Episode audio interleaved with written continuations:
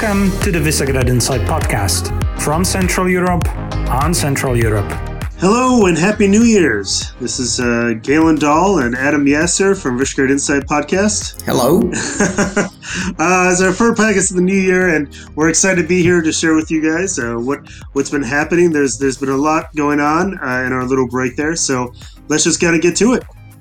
Uh, Adam, the uh, the lead today in the weekly outlook has uh, undoubtedly been about Charles Michel's uh, decision to vacate his position as the president of the European Council, um, which would actually take place in mid July if he were to be successful in his run to become an MEP.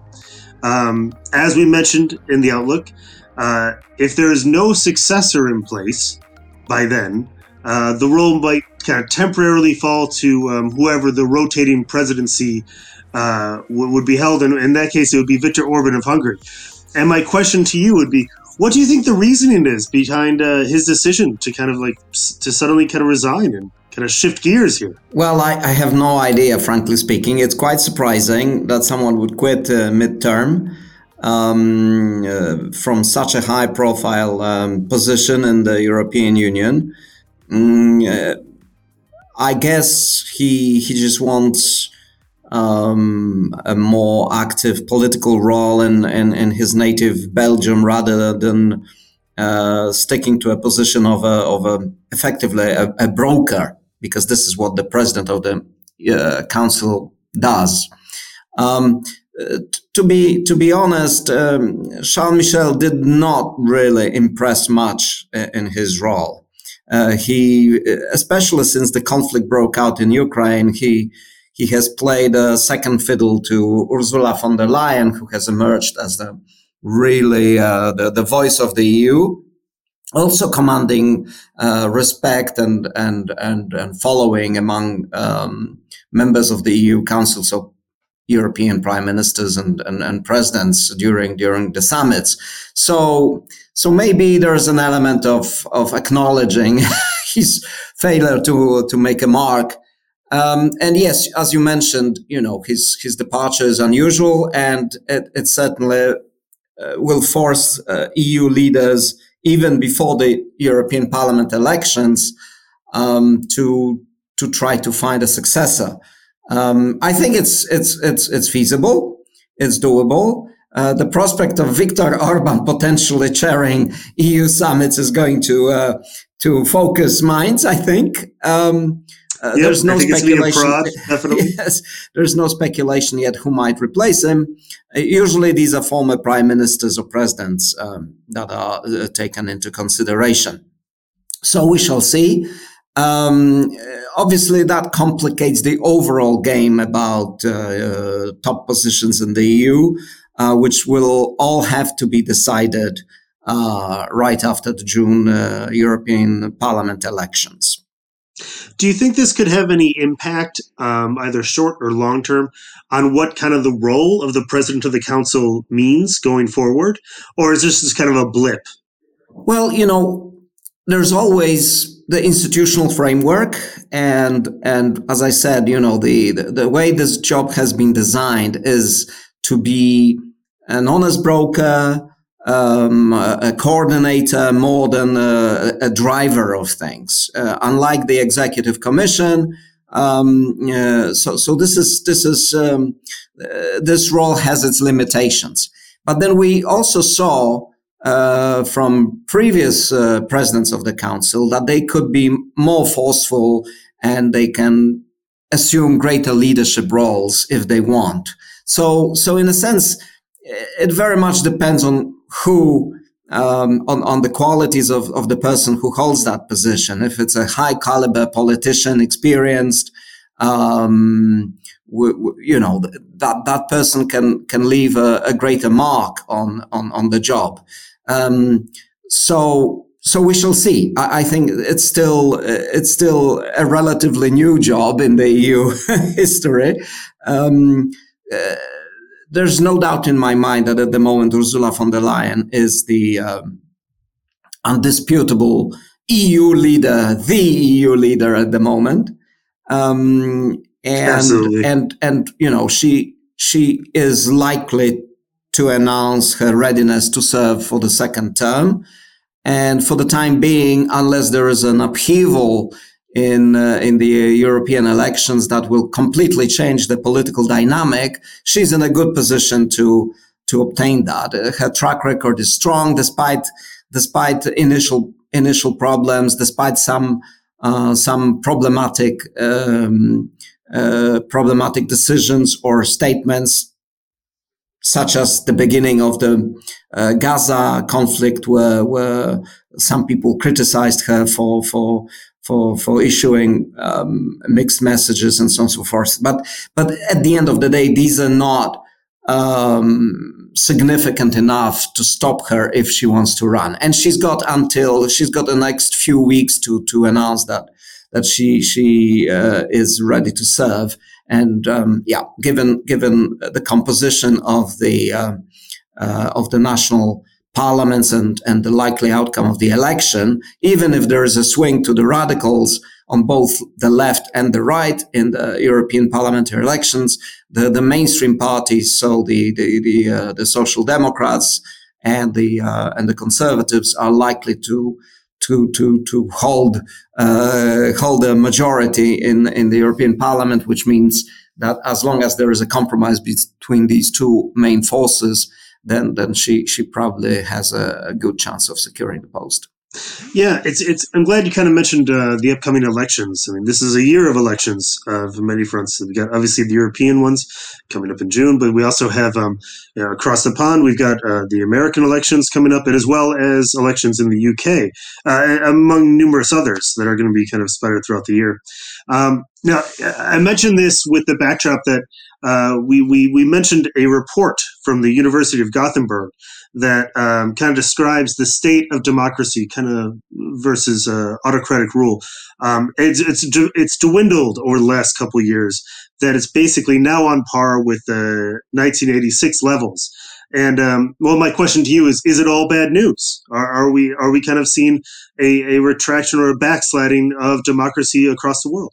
Well, we certainly see see some uh, some mm, backsliding on on on the in democracy.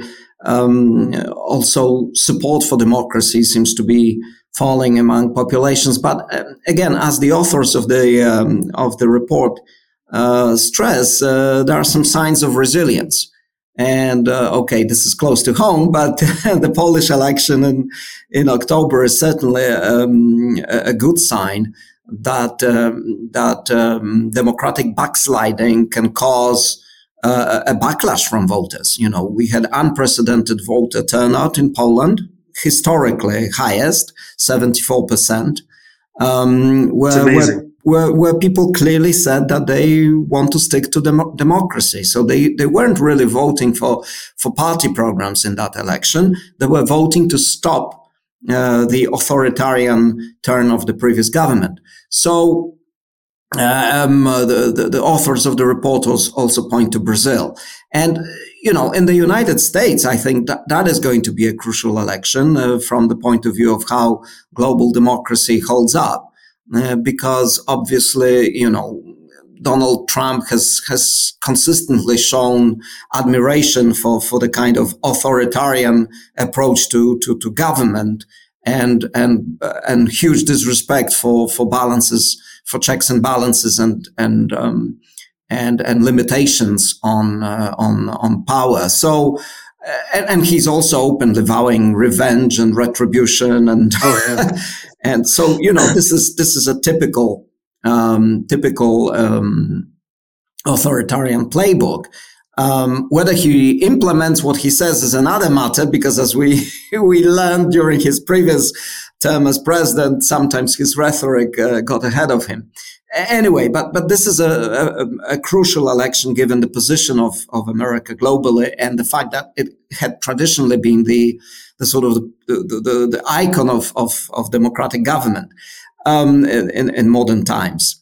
Um, what is worrying, I think, from the perspective of our region of, of Central and Eastern Europe, is that with Poland for a moment uh, uh, parked uh, uh aside, we see a, a, tendency across the region where the democratic mechanism is used to establish authoritarian or quasi-authoritarian uh, methods. And we, we, we saw that in Serbia in recent elections where where there were irregularities, where the governing party's control of the media and, and general state capture just uh, tilted the, the, the, playing field. So, so elections are still free, but they're not necessarily um, they're not necessarily mm, equal, and and they don't offer uh, level playing field to, to to to opposition parties. And this is the same playbook. Uh, it, it seems that that some of these leaders, democratically elected, then uh, use the democratic mechanism to sort of um, create an environment in which they can continue holding on to power through the democratic process. And of course, this is a travesty. So we've seen that in, in, in Viktor's Orban Hungary, which became a blueprint. Uh, we see this in Serbia and we see this in Slovakia, where uh, the new government is, is trying to uh, sort of imitate Orban's approach to to civil society, to independent media, um, to independent uh, judicial system that that sort of uh, treats uh, everyone um, uh, the, the, same. So so so so in Slovakia, you know, this is very worrying, where where we have the government trying to to to to weaken the, the, the sort of checks and balances and and and install party faithful uh, to key institutions that should be independent and should have integrity. And this is the pattern that we saw in Poland before the big change in October. Absolutely, no, you you, you bring up you're absolutely right that there uh, you, you, know the similar playbooks that you're kind of mentioning that are occurring.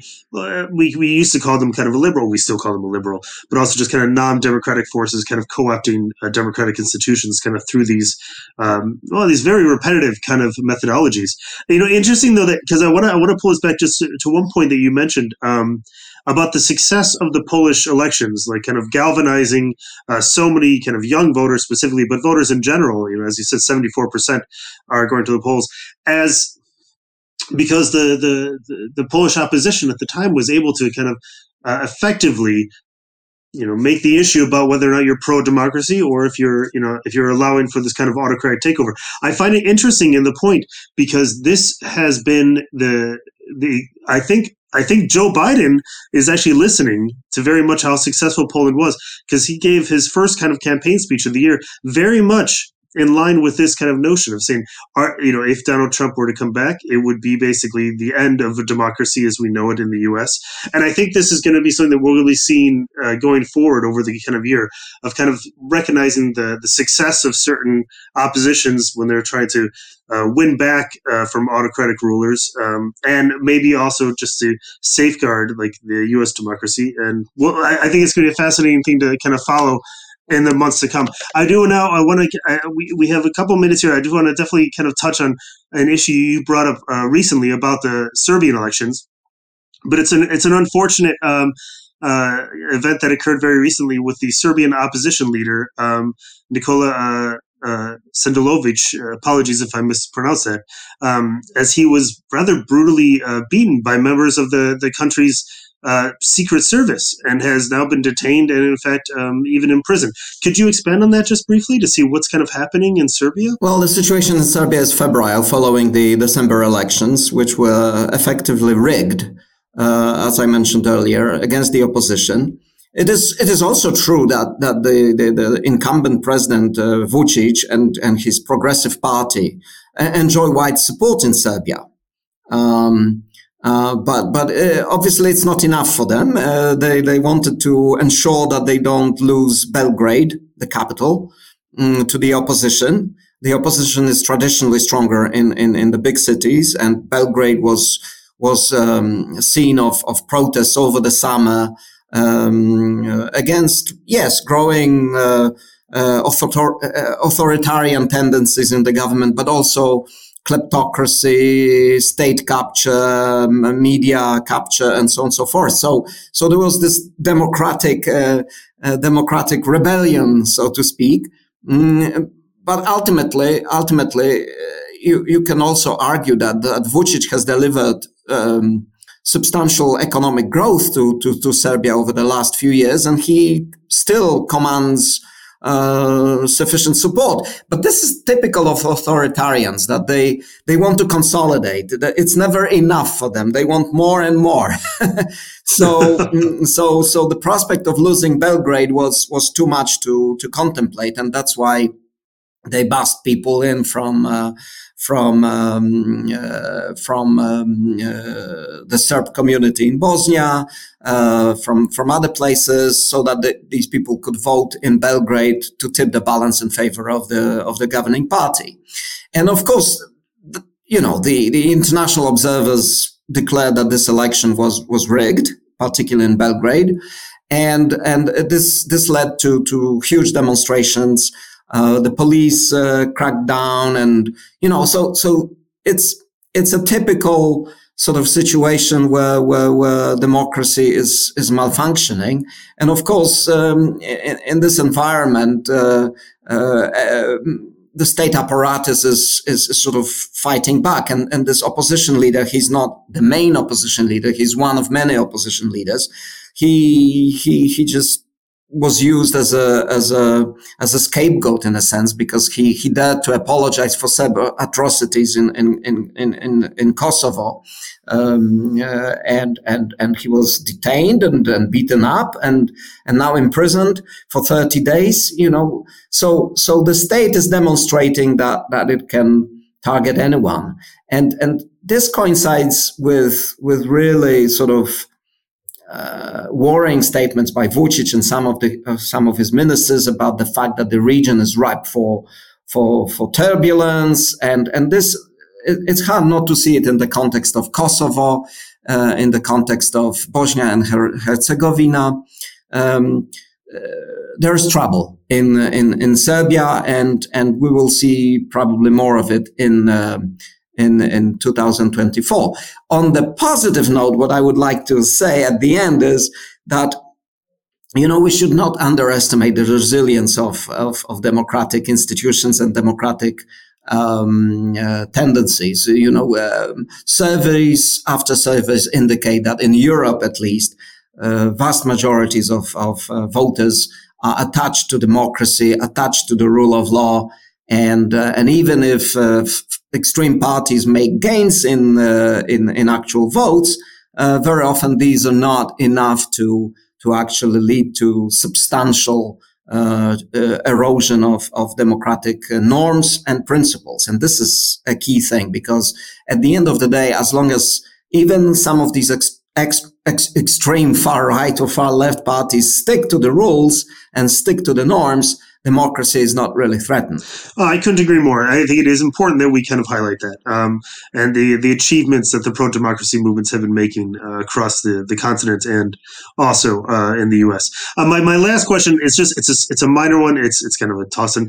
Uh, it's it's on the economy, and I know you like this topic, so we have to kind of cover it a little bit. Um, so President Pavel uh, of Czechia spoke uh, about the euro adoption of his country in his New Year's address, and I mean this this topic has been on, let's say, the elongated table uh, since accession back, you know, 20 years ago or so.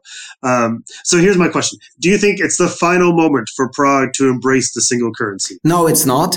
Uh, and and what's more, you know, Pavel is Pavel is is very much pro-European, pro sort of he wants to see Czech Republic firmly established in the European mainstream, and and uh, he, he used economic arguments but but it's it's hard not to discern that there is a political motive there. He believes adopting the euro places the Czech Republic, you know, in the Europe firmly in the European mainstream, and and it's hard not to agree with him.